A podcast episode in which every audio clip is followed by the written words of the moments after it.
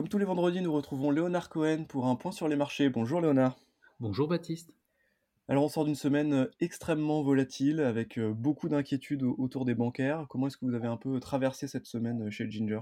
Ah bah écoutez, elle était très difficile. On vous a souvent dit qu'on était très exposé sur les valeurs bancaires, donc incontestablement, on a souffert. Maintenant, on l'a évoqué la semaine dernière, je suis parmi les premiers peut-être à vous en avoir parlé, puisque tout le monde allait entamer la semaine avec, dans l'idée que les taux allaient remonter, euh, la situation économique était meilleure qu'attendue et que l'inflation était plus forte. Et donc, euh, Powell allait agir sur les marchés et ça crée de la nervosité par rapport à cela. Et ce qui s'est passé la semaine dernière, tout le monde a, a pu le constater, c'est des banques qui étaient fragiles, qui avaient beaucoup baissé en 2022 dans leur cours boursier euh, eh bien, qui ont basculé euh, dans l'impossibilité de fournir à leurs épargnants, pour 20 000 raisons, ce qu'ils euh, demandaient. Et donc, il y avait mécaniquement des faillites à l'heure. Et cette mécanique-là a fait peur, puisque ce sont des banques commerciales, même si ce sont des banques de niche, même si ce sont des banques locales, eh bien, ça a créé une peur généralisée. Et là, toute la confiance a été remise en cause sur chaque banque, et en particulier sur les plus fragiles. Ce n'est pas comme en 2008 un problème global, c'était des problèmes spécifiques qui ont amené à une crise de confiance totale sur le secteur. Et la crise de confiance totale en psychologie bancaire, c'est la peur du retrait d'argent des épargnants, de mmh tous les épargnants. Et du coup, ça peut toucher n'importe qui. Et dans ce cadre-là, n'importe quelle banque, même si elle n'a pas, pas le problème au départ.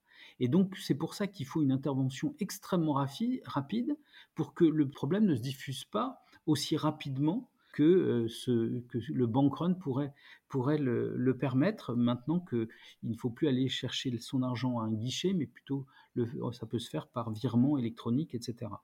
Et donc, et donc l'interventionnisme des banquiers centraux a été réel, l'intervention aussi des autres acteurs euh, du, secteur, avec les grandes banques américaines, avec euh, aussi des acteurs euh, européens qui, réfléchissent, permettent de retrouver cette confiance, mais c'est long. On, vous parliez de contagion, on a eu de notre côté de l'Atlantique un peu le, usual suspect dans ces cas-là, qui est Crédit Suisse, qui revient à chaque, à chaque inquiétude. Il n'y a pas de risque que, ça, que d'autres banques soient attaquées l'une après l'autre?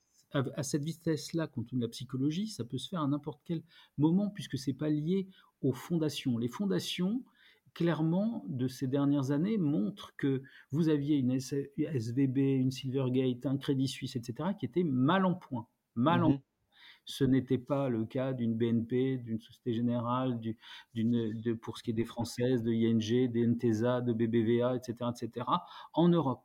Il n'en est pas moins vrai que la peur peut amener à des mouvements incroyables euh, de la part des acteurs économiques, quels qu'ils soient. Et c'est de, ça dont les autorités ont évidemment peur, et c'est pour cela qu'ils interviennent en amont.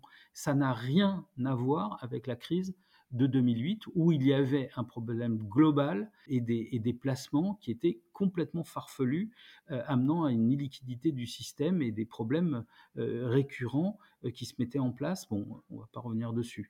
Là, euh, c'est un mauvais moment à passer. Toutes nos analyses nous amènent à penser que qu'il faut tenir bon.